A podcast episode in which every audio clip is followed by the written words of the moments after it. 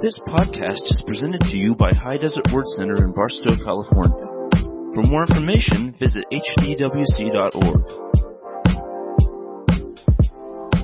Hey everybody, this is Pastor Dave, and we are going to be doing something a little bit different today, something that I've never really done before. Uh, we had a technical difficulty with the recording of the sermon on Sunday morning. It was part two of our disciples series, and uh, we've got a lot of people uh, that have been uh, contacting and whatnot, and uh, just you know they were wanting to listen to part two, but it's not available. So what I'm going to do is I'm going to go over the message in what I'm going to call the express version. I'm going to uh, go through my outline here quickly, and uh, at least you'll be somewhat caught up. Uh, I know it won't be the exact same as uh, being in a Sunday morning service, and uh, it won't be the same for me as it normally would be preaching to a regular crowd, but we're going to go ahead and give this a shot and see how it goes. So why don't I open in prayer here and we'll go through this outline and hopefully you can get caught up. Father, in Jesus' name, Lord, we thank you so much uh, that we do have the opportunity, Lord, to to serve you, to study your word together. And God, I pray in Jesus' name that for everybody that's listening right now, Lord, that you will absolutely open up their hearts, their minds, their eyes, Lord, to the truth of your word. Show us things that we need to see, God. And I pray that we'll receive correction where we need to receive correction. We need to receive correction, Lord. And uh, most of all, Lord, we know that we're changing for your glory so we can be disciples like you called us to be. In Jesus' name, amen. So the focus of this message is called requirements of a disciple. In the first part of the uh, series, we were looking at the difference between converts and disciples because Jesus told us in Matthew 28 to go and make disciples of all nations. He didn't say to just go get people to repeat a prayer after you and then they're good to go. No, he told us that we had to make disciples and that, that's a process. That takes some time, which is probably why a lot of people aren't disciples. They aren't willing to put the time in, but we know, and as we will study, uh, the reward is well worth it and it's greater than the sacrifices that we have to make. So, three things today about requirements of a disciple. And the first thing we're going to say is this. Number one is that disciples, number one, love God's Word. I'm not saying they like it. I'm saying they love it. It's a huge part of their life. And we're going to look at a verse here in John 8:31 in the New King James Version, John 8:31 it says, "Then Jesus said to those Jews who believed in him, if you abide in my word, you are my disciples indeed." And so there's two words right there, two key words is my word and my disciples. So what does it mean to abide in the word? Well, I know this much. Where you abide is where you live. I have people that come and visit me sometimes and, and I appreciate it. They, they visit my, my abode, my residence where I live. They visit my house, but they don't live there. I know that place in a whole different level than they ever will. And the same is true for God's Word. I know a lot of Christians that they don't abide in it. They visit it maybe once a week on a Sunday morning or, or they may give God one to five minutes a day, but that is not abiding in the Word. That is visiting the Word, and it's a great thing to do. It's nice, but you're not going to be a disciple, and you're definitely not going to have the victory that he wants you to have. So no doubt about it, you can't be a disciple without having an all-out love for God's Word. And uh, in our message on the Sunday morning, we, we look at a couple examples of people that loved God's Word and gave their life for it. One was John Wycliffe, and he was the man that uh, completed the first full translation of the Bible into English. And of course, that was not without persecution. Uh, it wasn't without a lot of sacrifice on his part. Uh, the Catholic priest at the time, they, they didn't want everybody to have the Bible in their own language. And we're not throwing stones at, at our Catholic friends, but it's just, it's historical fact, uh, that most of the people in uh, at least the English speaking world right then, uh, they they didn't speak Latin. They couldn't read it, and that's what the priests were reading to them in. That's what that was the copies of the Bible they had, and so they just had to take the priest's word for whatever he said. And so he could have been making up a complete fib to them, and they'd believe it, and they had no way of checking it themselves. Well, Wycliffe realized that people would really get freedom in every area of their life if they could read the Bible in their own language for themselves, and if they could study it and understand it. It took 13 years to complete, but he did complete it, and uh, and and uh, in 1391, I believe it was 1391, they passed a bill before the Parliament that outlawed the Bible in English. They would imprison anybody that possessed a copy of it in English. And that's hard to believe that it would be illegal to own a Bible that's in your own language. You can own one in a different language, just not your own language. Well, Wycliffe, uh, he, he did it. He got the job done. And he died in 1384. Now the Pope, uh, later on, Pope Martin, I believe it was, uh, he had such a disdain for Wycliffe that he had his bones dug up and burned and thrown into the river, kind of thinking that he was going to get the last laugh. But obviously he didn't because we've got the English Bible today in our language. Obviously several different copies of it, uh, translations of it. And also we looked at William Tyndale, who also uh, went further and uh, and translated the Bible into uh, English a couple of centuries later in the 16th century. And he translated most of what we have in the King James Bible now. And of course, uh, the company that owns the New Living Translation. Uh, the organization is called Tyndale, and uh, most of you know I'm a big New Living Translation fan. but let's look at a guy really quickly here that had a love for God's Word. We're talking about King David. Uh, of course, David's the only man in all of Scripture that God referred to as a man after his own heart. I believe there's a lot of reasons for that. But one massive reason is because David loved God's Word. And so I'm going to look at Psalm 119 here. And I've really been studying Psalm 119 a lot lately because it's the longest chapter in the Bible, but the whole thing is about how much David loves God's Word. And it's funny, he uses a lot of different words. He'll say your commandments or your decrees or, or your regulations or your instructions. He, he uses a lot of different phrases to refer to it, but all in all, this entire chapter is about David's love for the word. And so I'm gonna, I'm gonna cherry pick a couple of verses here. Psalm 119 verse 72, he says, your instructions or your word are more valuable to me than millions in gold and silver. And so David said, I love the word more than I love money. And I wish a lot of people could say that today. And of course, anybody we would ask, they'd say, "Oh yeah, I love I love the word more than money." But if actions speak louder than words, I think we can tell that there's a lot of really nice people, but they do not love the word more than money. And that can be proven by their actions. Verse 97, David said, Oh, how I love your instructions, or Oh, how I love your word. I think about them all day long. Now David was a busy man. He was the king, but he said, I think about the word all day long. So again, I wonder why he was called a man after God's own heart. Verses 147 and 148, he said, I rise early before the sun is up.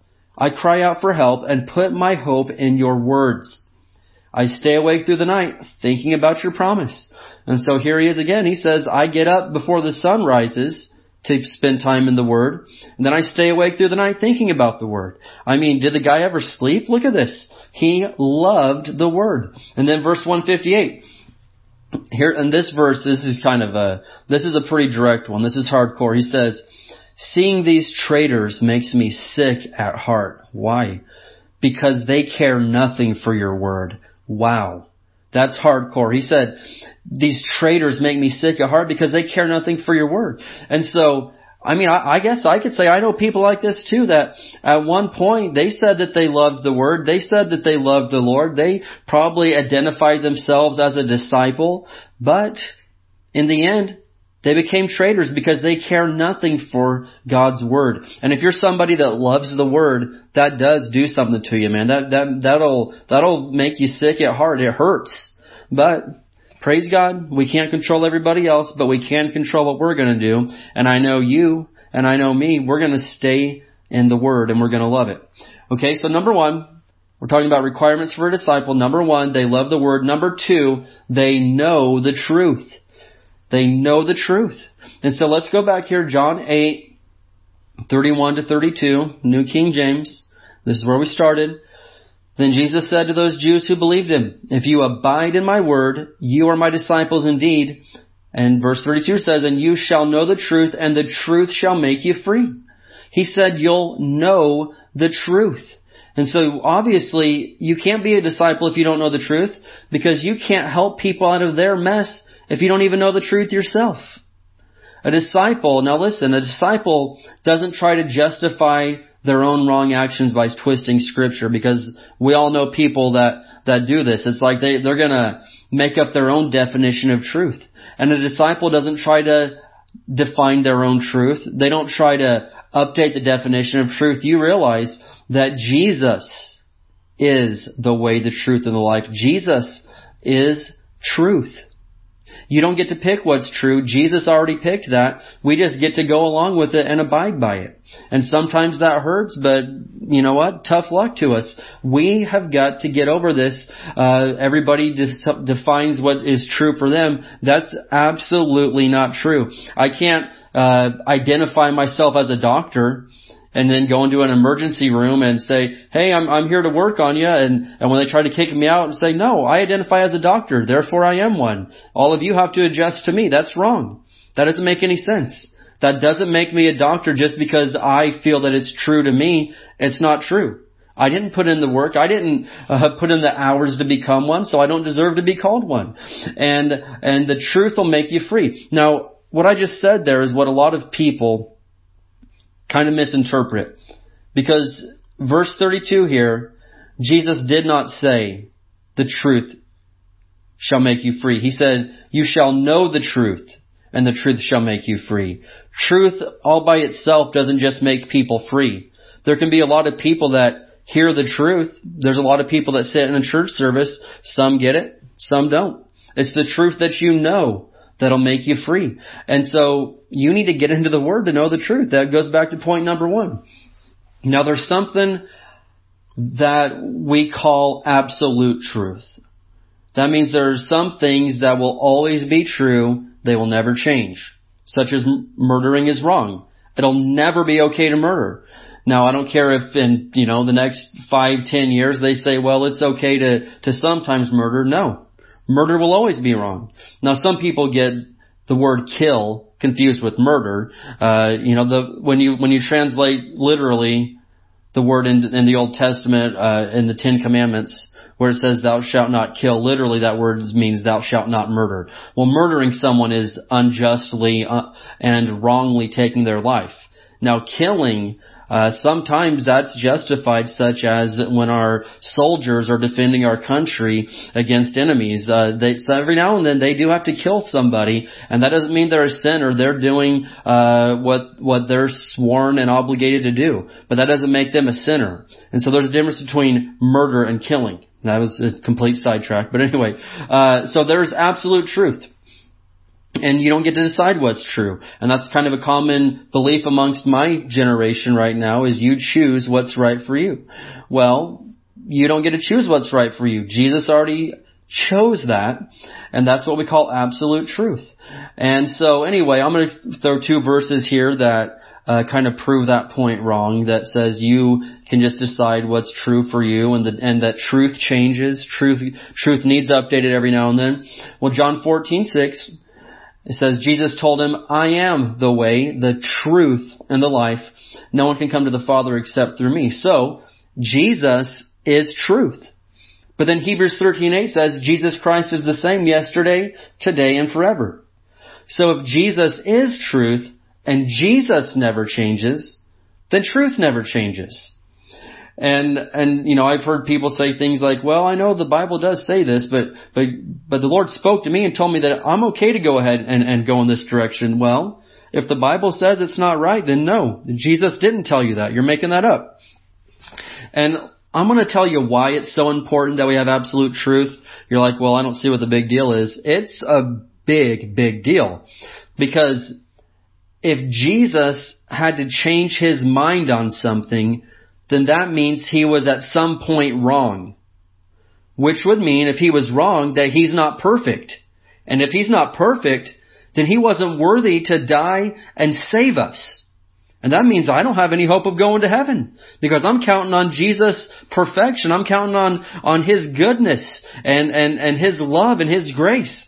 And so if Jesus has to change his mind about what's true, that means he was wrong at some point. And if he was wrong, then he definitely wasn't perfect. And so I'm telling you, Jesus wasn't ever wrong. He's always been right, and his word is always right. I heard a story about a man that was arguing with Abraham Lincoln one day. And Lincoln couldn't get this guy to see his point. He was really getting frustrated with him. So he finally said, okay, how many legs does a cow have? Well, four, of course, came the reply. That's right, said Lincoln. Now suppose you call the cow's tail a leg. Now how many legs does he have? Well, five, of course, was the reply. Now that's where you're wrong, said Lincoln. Calling a cow's tail a leg does not make it a leg. Now get out of my office. And he threw the guy out. Because that guy obviously couldn't see that, hey, truth is truth. You can't change it to, to fit your current situation. And so number one, a disciple loves the word. Number two, they know the truth. And the third thing we're going to say is this. Number three, and this is so important, they follow God's plan for their life instead of their own. They follow God's plan for their life instead of their own. Now I realize everybody listening to this, and just like everybody on Sunday did, I'll say something like that and everyone says, Amen, that's right. Well, we need to, we need to be careful there because not everybody fully agrees with that, or at least they don't fully understand it. Because there are a lot of people that are following their own plan for their life instead of God's. And they're getting by. They scratch out a living, but they're not living in God's best. And then they wonder why, well, how come this blessing isn't happening? And, and why didn't that ever happen for me? And, and your word promises this, Lord. And yes, his word promises a lot of things, but a lot of those promises are for disciples. They're for people that love the word, that obey the word, and that uh, lay down their lives for the word. And so you can't just step up to the plate and expect to walk in all the fullness of the blessing when you only obey 5% of the word. It doesn't work that way. You're gonna be blessed to the level that you love and respect and obey God's word. That's going to be your level of blessing. And so don't expect 100% blessing when you're only willing to give 5% of yourself to the Lord.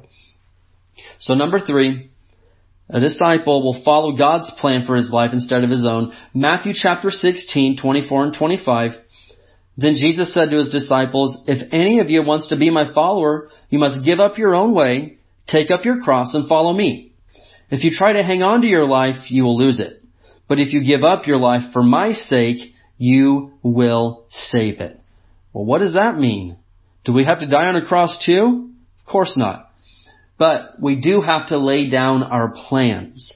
Now I know that these verses can be a little bit confusing to some people, and I was reading something that Billy Graham said in reference to, to these verses. He said, in Jesus' day, a cross wasn't just a symbol of pain and suffering, it was mainly a symbol of death. What Jesus was telling them is that they needed to put to death their own plans and desires and then turn their lives over to Him and do His will every day. And now listen to me, I, I, know a lot of people use the phrase, well I'm bearing my cross, and they use that when they're facing some sort of a burden or, or whatever, maybe they're having a hard time at the job, and so, well it's my cross to bear. Well, a burden is not what Jesus was talking about here.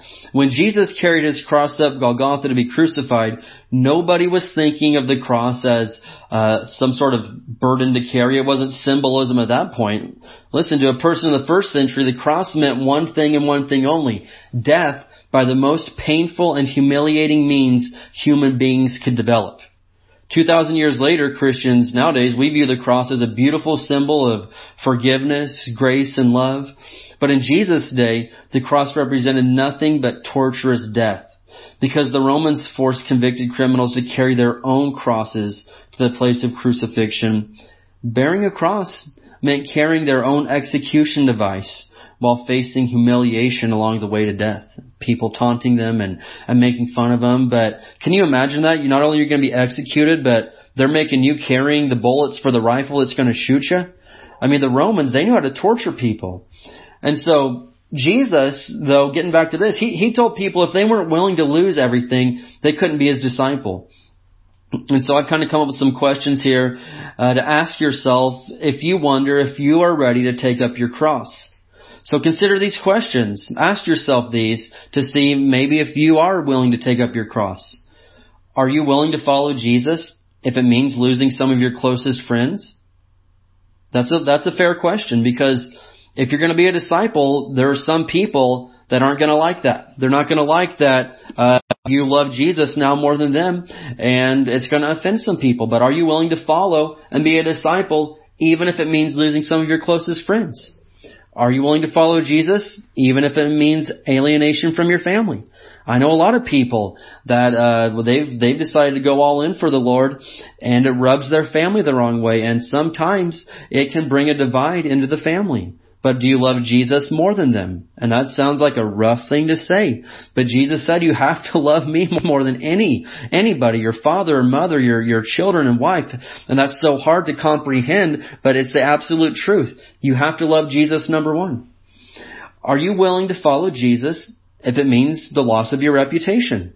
I mean, if you go all in for Jesus, some people are going to think that you're crazy. They're going to think that, that you're in denial sometimes when you're facing a difficulty. They'll say, well, he's in denial. Well, are you willing to lose your reputation? Are you willing to lose, are you willing to follow Jesus even if it means losing your job? That's a fair question. But you've gotta be to the point where you love Jesus more than your job, more than your money. And we realize it's great to have a job. Thank God for it. But you need to love Jesus more than that. Are you willing to follow Jesus even if it means losing your life. And we looked at some of that last week that there are people even to this very day that are giving their lives because they love Jesus so much. So the main question here is this, are you willing to follow God's plan for your life instead of your own? I use this example to the Sunday morning crowd. I was kind of uh, looking up examples I like to research, and I was, I was trying to find some modern day examples of people that gave up maybe money and fame to be a full disciple. And and here's two examples I found. One is Montel Jordan, uh, the famous R&B singer. He sang this song a while back called "This Is How We Do It," and I'm not endorsing that song, but uh, a, a few years back he gave his life to the Lord completely and decided to lay down his fame and money and truly become a disciple of Jesus. And he gave it all up. He left it. He left the, the, the entertainment, the world. He, he left all of it and he became a worship pastor in Atlanta. And even now he has an amazing marriage ministry. He's, he's been married to his wife for 24 years. He just released a book that he titled Becoming Unfamous because he decided I'd rather follow Jesus. I'd rather be a disciple, even if it means not the same level of fame, not the same level of money. I love Jesus more than money. I love him more than my job. Another example, as hard as this believes, or as hard as this is to believe, is the actor Chris Tucker. Uh, he's from the Rush Hour movies, and um, he gave his life 100% to Jesus a few years back. He moved from Hollywood back to Georgia. He left acting behind at the at that time. He decided to completely leave it behind 100%. And he was the, I read that he was the highest paid actor in Hollywood at the time, uh, making over $25 million a movie. That's what I read. Uh, he became a disciple and uh, decided to leave it all behind. Now he he does some occasional movies now, which is good, and does some stand-up comedy. Uh, but his whole goal is to be a clean comic. I was reading this interview with him. He said, "Being a Christian helps me in comedy. I have to talk about other stuff." Normally most comics talk about stuff that's easy, maybe like cussing or saying something raunchy, but I have to dig deeper to find something that's still funny and not raunchy. It's harder and I like the challenge. And so that's a couple of guys right there that were willing to love Jesus more than their money. And the last guy that I'm going to look at is the apostle Paul. We've all heard of him. He was a successful, educated, respected man. He had a lot going for him. He met Jesus though, and he decided that he loved Jesus more than all of those things. And so let's read here real quick, 2 Corinthians 11. We're going to look at verses 23 through 29. And he kind of lists out here some of the hardships that he endured for Jesus. Now I'm going to read this list and realize he never quit. None of these things made him quit. Verse 23, are they servants of Christ? I know I sound like a madman, but I have served him far more. I have worked harder, been put in prison more often, been whipped times without number, and faced death again and again. Five different times the Jewish leaders gave me 39 lashes. Three times I was beaten with rods. Once I was stoned. Three times I was shipwrecked. Once I spent a whole night and day adrift at sea. I have traveled on many long journeys. I have faced danger from rivers and from robbers. I have faced danger from my own people, the Jews, as well as from the Gentiles. I have faced danger in the cities, in the deserts, on the seas, and I face danger from men who claim to be believers but are not.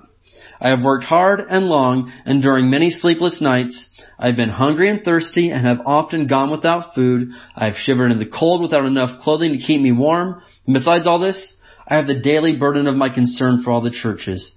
Who is weak without my feeling that weakness? Who is led astray and I do not burn with anger? And so Paul, that, I mean, that sounds like a terrible list of things to go through, but he went through all of it willingly, joyfully, because he was a disciple, because he was willing to follow God's plan instead of his own. And so that'll kind of catch you up there on uh, our disciple series. Uh, these are some requirements for being a disciple. Number one, you got to love the word.